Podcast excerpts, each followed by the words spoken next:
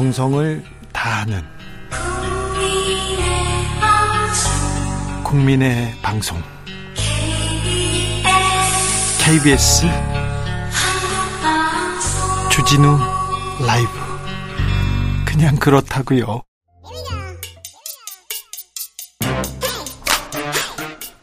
뉴스를 향한 진지한 고민 기자들의 수다. 라이브 기자실을 찾은 오늘의 기자는 은지옥이요. 수사인 김은지입니다. 오늘 준비한 뉴스부터 가볼까요? 네, 법무부가 탈검찰화에 대해서 역진하고 있습니다. 검사들이 그러니까 법무부의 자리 그냥 다시 다 차지하고 있다는 거죠? 네, 그렇습니다. 문재인 정부에서는 검찰 개혁의 일환으로서 법무부에서 있었던 파견 검사를 상당 부분 없앴었거든요. 네. 그런데 이제 이것이 다시 돌아간다라는 지적을 할 수 있는 상황인 건데요. 네. 최근에 법무부가 인권 정책과 여성 아동 인권과에 각각 검사 한 명씩을 보냈습니다. 예. 뿐만 아니라 국가소송과 상사법무과, 상사법무과는 상사 그러니까 무역과 관련된 일을 한다라고 보시면 될 텐데요. 거기와 또 행정소속과 이런 곳에도 검사를 각각 한 명씩 배속했다라고 하고요. 네. 뿐만 아니라 법무심의관실에도 두 명의 검사를 배치했다라고 합니다. 네. 이러한 여섯 개 부서 같은 경우에는 문재인 정부에서 박범계 장관 시절에 파견 검사를 한 명도 보내지 않았던 곳이 거든요. 그런데 한동훈 법무부에서는 다 검사로 채우겠다 이렇게 생각하나 보죠? 네, 실제로 지난 6월 25일에 이러한 기조를 예고한 바가 있습니다. 전 정부의 탈검찰화 기조에 따라서 전문성이 부족해졌다 이런 진단을 했거든요. 그리고 잦은 이직에 따라서 업무 연속성도 떨어졌다라는 이야기를 했습니다. 그래서 검사가 다 해야 되겠다. 네, 그러니까 유능한 인재가 모여서 함께 협력하는 근무 환경 조성하기 위해서라도 법무부 내 검사 인원 적정 규모 등을 검토할 계획이다 이렇게 밝혔습니다. 유능한 인재가 모여서 함께 협력하는 근무 환경 이거 검사들만 능력 있다는 이거 선민의식은 아닌지 그런 지적도 있습니다. 법무부 검찰국하고 행안부 경찰국하고 얘기하는데 비교가 안 되는 게 법무부는 검사들의 조직이에요. 거의 법무부 장관부터 다 그 중요 요직 국장들을 다 검사들이 하고 있어요. 그러니까 법무부 검찰국 행안부 경찰국 이걸 비교하는 건 조금 약간 어, 논리가 맞지 않습니다. 자, 그런데 법무부의 탈검찰화는 어떤 의미를 가졌었습니까? 네, 검찰 개혁을 중시하는 쪽에서는 이렇게 이야기를 했었는데요. 법무부는 시스템적으로 검찰을 통제할 수 있는 조직입니다. 검찰을 통제해야 하는 조직이거든요. 네, 그래서 징계도 하고 인사도 하는 조직인데요. 그렇죠. 네, 거꾸로 생각해 보시면 지금 윤석열 정부에서는 법무부 장관 차관 모두 검사 출신이거든요. 그리고 국장들도 그러고요. 예, 행정안전부 출신 그 경찰 출신이 행정안전부 장관 차관을 한다라고 하는 것은 사실 상상하기 어려운 일이지 않습니까? 그렇죠. 똑같이 보려면 장관 예. 차관 그리고 거의 모든 국장을 다 경찰들이 해야 맞는 거예요. 그런데 그건 말이 안 되잖아요. 행안부를 경찰이 다 쥐고 있다고 생각하는 거 그건 좀 이상하잖아요. 네, 그리고 법무부 안에서도 다른 조직들이 많습니다. 법무 교정 행정을 하기도 하고요. 또 뭐 인권 외국, 관련된 예, 그리고는 이제 출입국 관련 업무도 있고 굉장히 다양한 분야가 있기 때문에 꼭 검사만이 그 일을 할 수 있다라고 보기는 좀 어려 운 지점들이 있고. 근데 지금껏 그 지난 정권 전까지는 박근혜 정부까지는 다 검사들이 했거든요. 네, 이제 특히나 이제 과거에는 민정수석 자리까지 있었기 때문에 검사 출신들이 정말 많은 자리를 차지했던 바가 있습니다. 법무부뿐만 아니라 바깥에도 검사들이 많았어요. 네, 제가 이제 참여연대가 매번 검찰 보고서라는 것을 내거든요. 네. 그래서 이제 검찰 개혁을 감시하는 역할을 하고 있는데요. 그 보고서를 좀 찾아봤더니 어, 문재인 정부 이전까지는 47개, 그러니까 각종 정부 부처인데 여기까지도 검사들이 파견됐나라고 하는 곳들이 있습니다. 많아요. 예, 사법연수원 금융위원회, 헌법재판소, 국가정보원, 감사원, 통일부, 국무조정실, 그리고 국회, 그리고 해외 각종 대사관에도 검사들이 파견되어 있는데요. 네. 이렇게 해서 총 57명 아, 죄송합니다. 67명이 한 해에만 그렇게 근무했던 적이 있습니다. 문재인 정부 시작하기 직전이었었는데요. 네. 그런데 그것이 문재인 정부를 거치면서 규모가 축소되어서 46명이었습니다. 그런데 윤석열 정부에서 계속 늘어납니다. 국가정보원에 검사들이 그렇게 많다죠? 네, 아마 다시 늘어나는 모양새로 보이는데요. 6명, 7명 얘기하는 사람도 있습니다. 네, 아직 정확하게 숫자가 파악되진 않았지만 이제 그것은 그 자체로 좀 이해 충돌 문제가 있다라는 지적들이 나오고 있습니다. 네. 왜냐하면 파견 검사가 이런 수사의 방해 역 할을 해줬던 과거의 사례가 있었기 때문인데요. 그렇죠. 네, 수사의 방패 역할요. 왜 네. 국정원 파견 검사가 국정원 댓글 사건 추가로 수사 나온 수사관들을 다른 데로 안내하면서 방해했던 사건까지 있었습니다. 그런데요, 그렇죠. 그런 그 과거가 있었어요. 맞아요. 네. 다음 뉴스로 가볼까요? 네, 감사원장 발언이 논란되고 있습니다. 네. 엄청난 발언이 하나 나왔어요. 네, 감사원이 대통령의 국정 운영을 지원하는 기관이냐라는 조정은 시대전환 의원의 질문이 있었는데요. 네. 지난 7월 29일 국회 법사위에서 열렸던 이야기입니다. 네. 최재 감사원장이 뭐라고 답했냐면요. 어, 그렇다라는 취지로 이야기했습니다.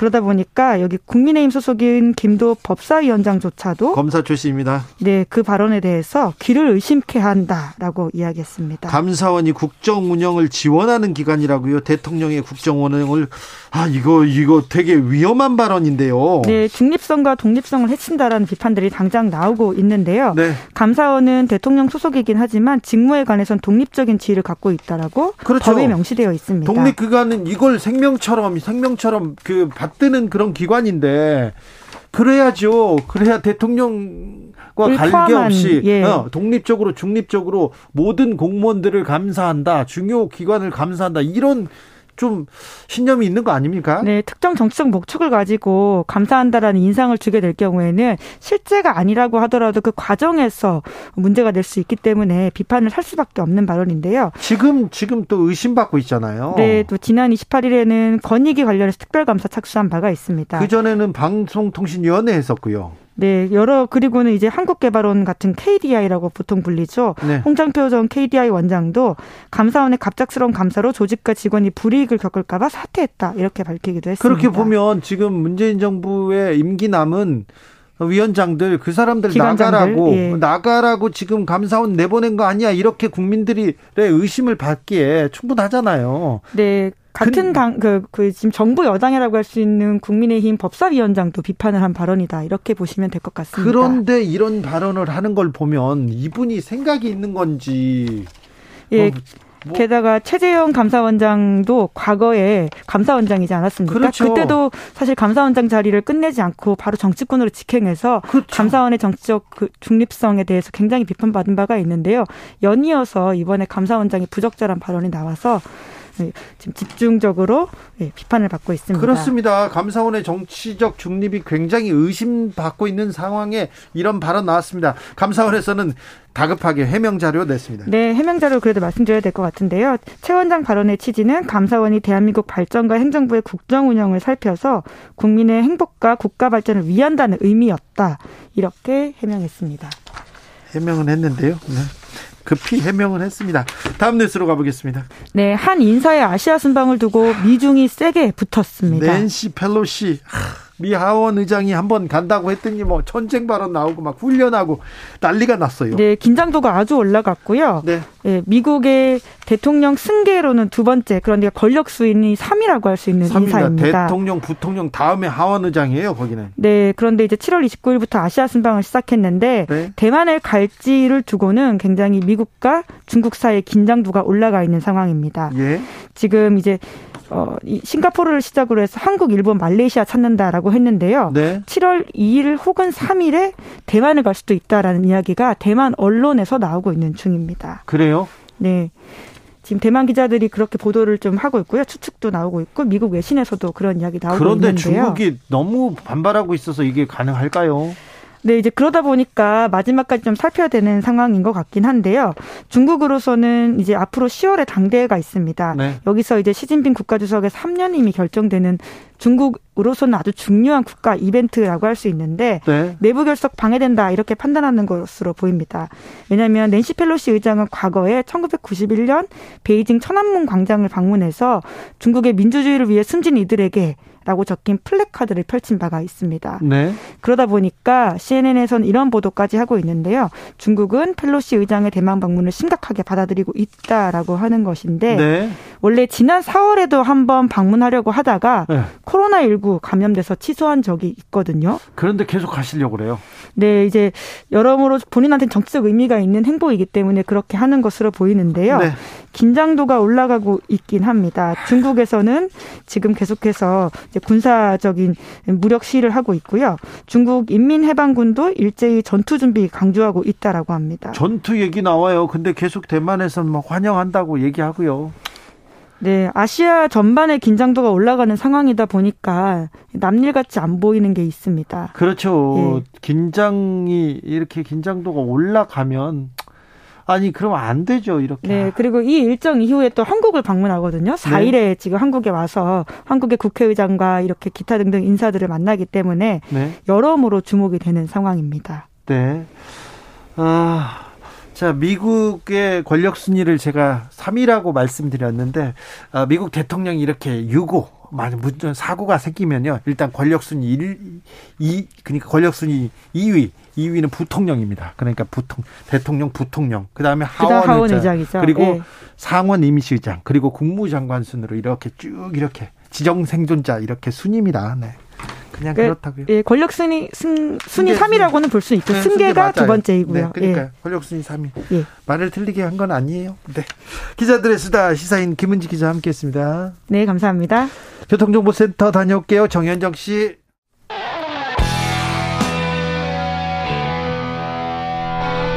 스치기만 해도 똑똑해진다. 드라이브 스루 시사 주진우 라이브.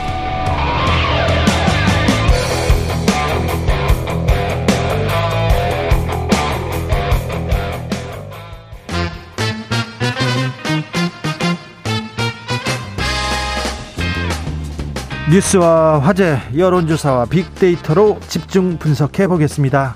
여론과 민심. 이강윤 한국사회 여론연구소 소장 어서 오세요. 안녕하세요. 전민기 한국인사이트 연구소 팀장 어서 오세요. 네 반갑습니다. 네. 두 분은 휴가 없습니다. 네. 전 다녀왔습니다 지난주. 아 그래요? 예, 예. 조금 타셨어. 그래서 물어본 겁니다. 네. 네. 어, 디잘 민심은 잘 듣고 오셨습니까? 민심은 잘 듣지 못하고 그냥 쉬다 왔습니다. 아, 잘하셨어요. 예. 그랬으면 됐죠. 네. 집에서 잘 듣고 있, 계시면 되죠. 맞습니다. 네. 네. 지지율은 이제 20%가라고 음. 보는 게 대통령 지지율을 20%대로 보는 게 맞습니까? 예, 지난주 끝부분에 나온 갤럽 조사에 이어서 오늘 발표된 저희 KSOI 거 그리고 리얼미터 것도 주 후반부 보면은 긍정 평가가 2자 앞에 2자를 그리고 있으시 이자를 보이고 있어요. 네. 제가 지난주 이 자리에서 이 시간쯤에 대통령 지지율이 일단 멈춥니다. 그랬는데 네. 그 뒤로 몇 가지 일이 좀 터졌죠. 대통령과 권성동 원내대표 사이 문자 있었고 네. 뭐 경찰국에서 경찰들 집단 행동도 있었고 그래서 이제는 이번 주는 다시 하락. 숫자를 보죠. 우선 국정운영 평가 어떻게 보십니까? 긍정 28.9, 부정 68.5. 격차는 39.6%포인트로 최대 차로 벌어졌습니다. 물론 KSOI가 쭉 조사해온 바로 그렇습니다. TBS 의뢰로 저희 KSOI가 성인 남녀 1,003명 대상으로 7월 29일, 30일 이틀간 조사했는데요. 중앙선거 여론조사 심의위원회 홈페이지나 저희 한국사 여론조사 홈페이지 보시면 되겠습니다. 음, 28.9, 그러니까 30벽이 깨진 겁니다. 네. 지난주 갤럽에서도 28, 그다음에 긍정이 62 이렇게 나왔는데 저희는 부정이 조금 더 늘어났고요. 여기에는 그 문자, 그다음에 경찰 이런 거가 상당히 크게 작용한 거 아닌가 싶습니다. 그래서 긍부정 격차가 지금 거의 40% 포인트에 바짝 다가섰어요. 네, 지지율이 바닥인데요. 그렇죠. 바닥인데 그 바닥을 계속 파고 들어갈 것 같은데 어떻습니까 또? 글쎄 지금 빠지고 있는 게 뭐 인사, 불통, 그다음에 마이웨이 고집 이런 것들 아니겠습니까? 네. 그러다가 뭐 당내 패권 다툼 이런 거에 대통령이 이렇게 저기 했어야 되겠느냐. 그다음에 겉다르고 속다르다 이제 이런 의견들이 많이 퍼지고 있는데요. 네. 음. 꽤 심각한 국면이 아닌가. 그렇죠. 심각하게 받아들여야 될 것 같습니다. 네. 네. 네. 조경태 윤건영 의원도 대통령 지지율 20% 계속 언급하고 있었는데요. 그 일희일비 일희 일비 하지 않는다고 대통령께서 얘기하셨잖아요. 얼마 근데 전에. 일희일비 하지 않고 국민만 보고 가야 된다. 말은 맞는데 그 말에 대해서도 국민이 아니 당신 잘못하고 있다고 말을 들으라고 이 얘기잖아요. 매일매일 일희일비할 필요는 없는데 네. 국민들의 추세가 어디로 가고 있다는 것은 무겁게 받아야죠. 당연하죠. 그럼 굉장히 주목해야 할 사항입니다. 네. 또 하나 함께 또 물어봤는데 함께 그냥 숫자니까 말씀을 네. 드리죠. 그 대통령과 권성동 대표 사이에 오간 문자 국회에서 사진 기자가 찍어가지고 많이들 알려졌잖아요. 거기 보니까 야 뭐 당내 내부 총질 하던 당 대표 없어서 뭐 이런 내용이었는데 네네. 그래서 이준석 대표 징계에 대통령의 의중도 작용한 것 아니냐 그런 얘기도 돌고 있습니다. 선생님께서는 어떻게 생각하십니까? 라고 여쭤봤어요. 그랬더니 무려 68.8%, 약 70% 육박하는 사람들이 그렇다고 본다. 아니야, 그건 아닐 것 같아는 25.5%에 불감, 대, 불과했습니다. 대통령 의중도 적용된다. 68. 굉장히 높은 수치네요. 10명이면 7명가량이 그렇게 생각한다는 거의 건데요. 대부분이 특히 국민의힘 지지층과 윤석열 후보에게 투표했던 층에서도 그래 그 말이 맞는 것 같아 대통령 네. 의중이 좀 작용한 거 아니겠어가 반을 넘었습니다. 예. 국민의힘 지지층에서는 54.7%가 윤석열 투표층에서는 무려 59.4%가 의중이 작용한 것 아니겠느냐 이렇게 본다 고 답변하셨습니다. 보수 성향층에서도 계속해서 윤 대통령 잘 못하고 있다. 지금 국민의힘 뭐하니? 그리고 또 이렇게 지금 이준석 징계 그리고 지금 당내에서 다툼할 때니 이렇게 지적하고 있습니다. 네, 그게 대세입니다. 자 이번 문자 파동이 네. 대통령 지지율에 엄청난 영향을 좀 미치는 것 같은데 빅데이터로 읽어봐도 비슷합니까? 네, 문자 파동 관련해서 지금 부정적인 이야기가 좀 상당히 많이 올라오고 있는 상황이고요. 참 흥미로운 점은 이런 사안 사안별로는 윤석열 대통령 플러스 문자 파동 뭐 등등 해서는 다 부정이 80%를 넘어가요. 이 80이라는 부정이 넘어가게 되면은 사실 대다수의 국민들이 굉장히 안 좋게 보는 사안인데 특이한 점은 윤석열 대통령만 놓고 봤을 때는 부정이 72, 5에서 더 이상은 움직이지 않, 않는다는 거예요. 비슷해요. 그거는 이제 제가 문장들을 분석해 봤을 때는 네. 소수의 지지자들이 그래도 잘할 것이다. 기대한다라는 문장을 엄청나게 지금 쏟아내고 있다라고 좀 봐야 될 것 같고요. 아, 그래요? 지지자들은 네, 아직 그렇습니다. 믿는다. 네. 예, 그러나 이제 문자 파동과 관련해서는 아, 굉장히 좀 입에 담을 수 없는 좀 문장들이 좀 많이 있습니다. 좀 실수다, 잘못됐다 이렇게 보는 건가요? 그렇죠. 그런 부분이 80%를 넘어가고 있기 때문에 그런데요. 예. 아, 하나 여쭤보겠는데 아, 뭐 다음에서 다음을 음. 보는 사람들도 있고 네이버를 보는 사람도 있고 구글을 네. 보는 사람도 있는데 그 좀 그런 데마다 좀 편차가 있지 않습니까? 성향이 아무래도 이제 다음 쪽이 20, 30 때나 좀 음, 소위 우리가 말하는 진보 성향이 높긴 합니다만 네. 현재 어떤 이런 사안들 같은 경우는 네이버 쪽에서도 많이 예. 거의 뭐 예전에는 이 차이가 많이 났다면 좀 그렇죠. 많이 좁혀져 있는 그런 상황이라고 네이, 봐야 될 것 같아요. 네이버 창은 굉장히 보수적인 사람들이 많이 가는데 거기에서도 빅데이터가 분석해 보면 그렇습니까? 그렇습니다. 그리고 네이버 안에는 사실 보수도 있지만 그러니까 의견을 남기지 않는 그 중립 성향들도 상당히 많거든요. 네. 그런 분들이 좀 의견을 예전보다 좀 많이 달지 않나 이렇게 좀 추측해 볼 수가 있겠습니다. 팀장님 근데 네. 빅데이터로 분석할 때 네. 어디를 분석하느냐에 따라서 여론이 네. 많이 확확 변하기도 할 텐데 맞습니다. 예.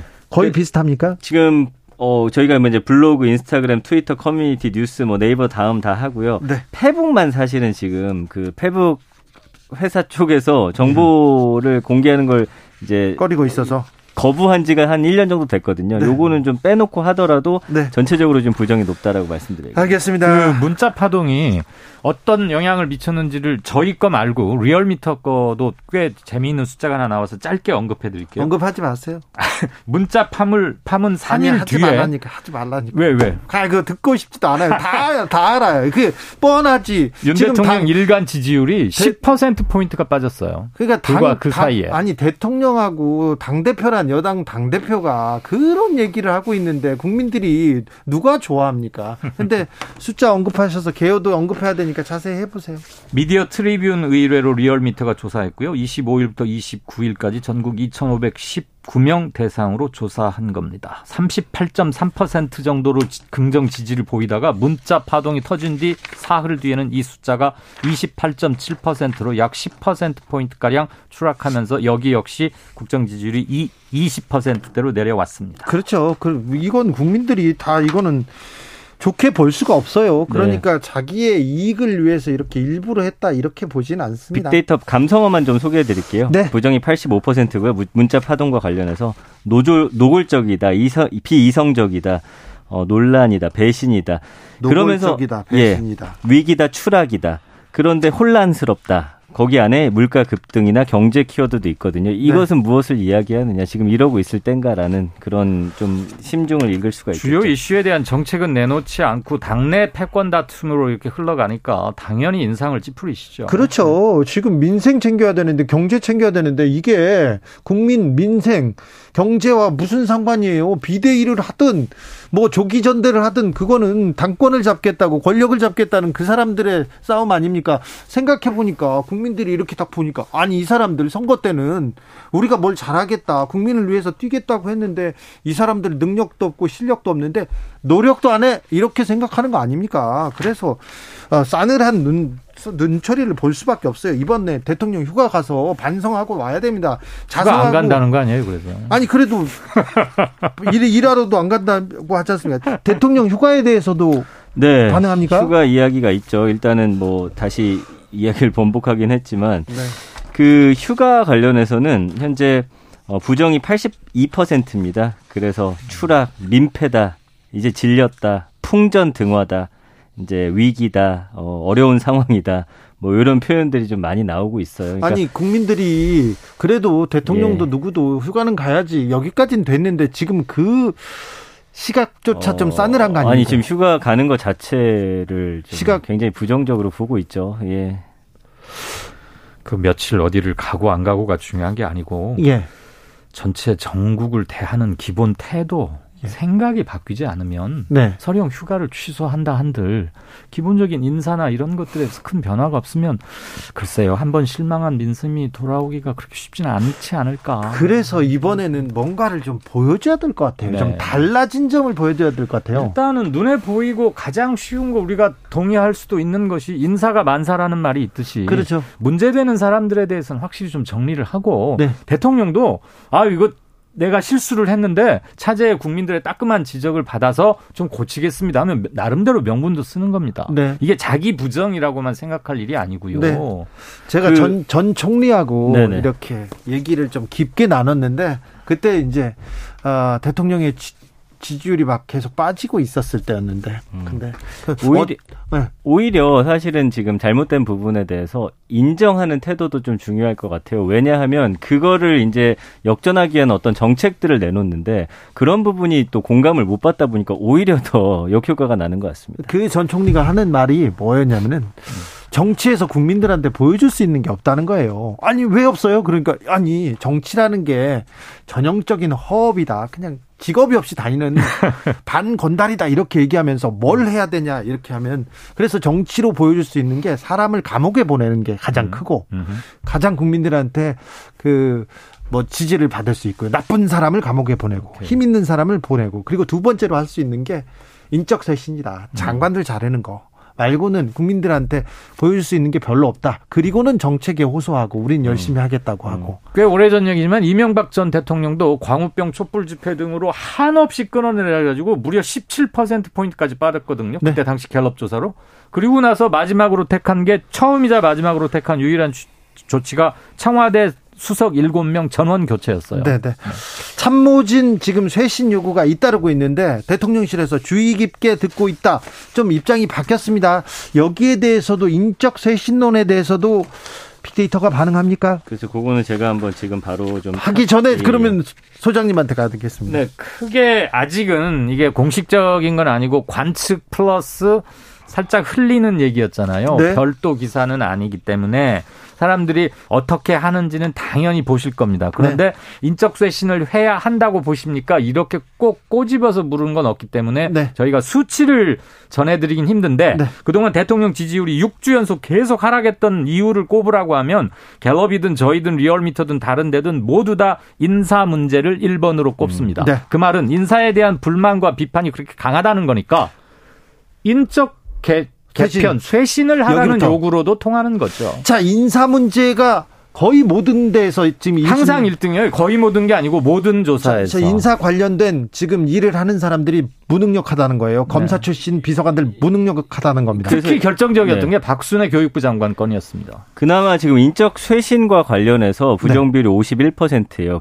사람을 잘 쓴다 하면 그 사람들이 이제 이 국가에 이바지하고 일하는 부분으로 긍정적으로 좀 돌릴 수 있는 가능성이 있다는 건데 기대되다 강화하다 필수다 검증을 좀 더 철저히 하고 네. 그 자리에 맞는 사람을 앉히는 부분에 대해서 잘한다라고 한다면 그나마 부정 여론을 좀 돌릴 수 있지 않을까 지금 빅데이터 상에서는 그렇게 보여집니다. 네 검사 출신인들이 유능하다 그렇게 지금 대통령과 어, 법무부 장관 그리고 주변 사람들이 계속 얘기하고 있는데 지금 인사 관련해서는 검사들의 유능함이 하나도 보이지 않습니다. 이게 뭔가 이렇게 생각합니다. 국민의 눈높이에도 미치지 못하고 있습니다. 박순애 교육부 장관이 출발선부터 공정하게 기회를 보장하겠다 그러면서 만 5세로 확 낮추겠다 이렇게 얘기합니다. 그래서 굉장히 많은 반발 일어나고 있는데 민심의 목소리는 어떻습니까? 아주 부정적이고요. 그 부정 여론이 거의 85%라고 보시면 될 것 같습니다. 85%요? 예, 아주 일방적이고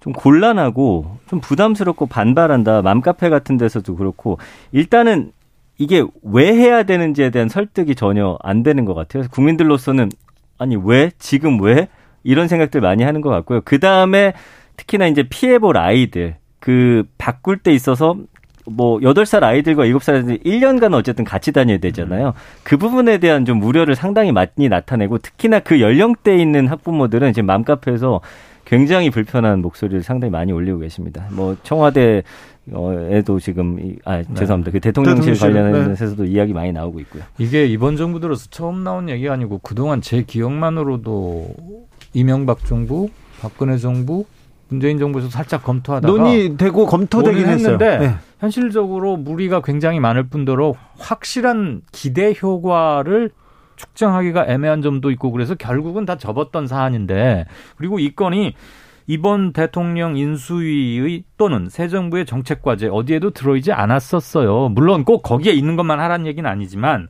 사전 준비 없이 바로 한다는 게 그렇고 또 하나 1년 몇 개월을 이렇게 취약 연령을 앞당기면 그동안은 현재는 유치원에서 그 부분을 커버하고 있었는데 그걸 공적 국민학 어, 초등학교 체제에서 어떻게 그걸 하겠다는 보관도 좀 없고요.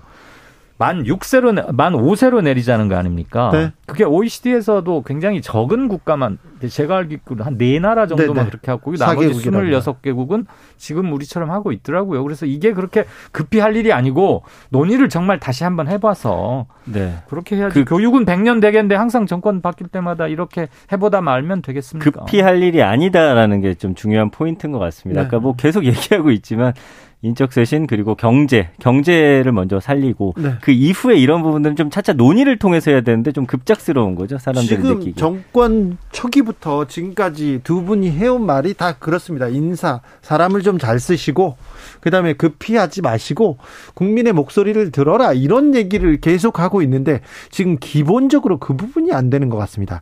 3123님 아이 키우는 입장에서 초등학생 입학 연령 낮추는 것보다 선행돼야 할 것이요. 방과 후에 구멍난 보육 책임지는 것이 먼저인 것 같아요.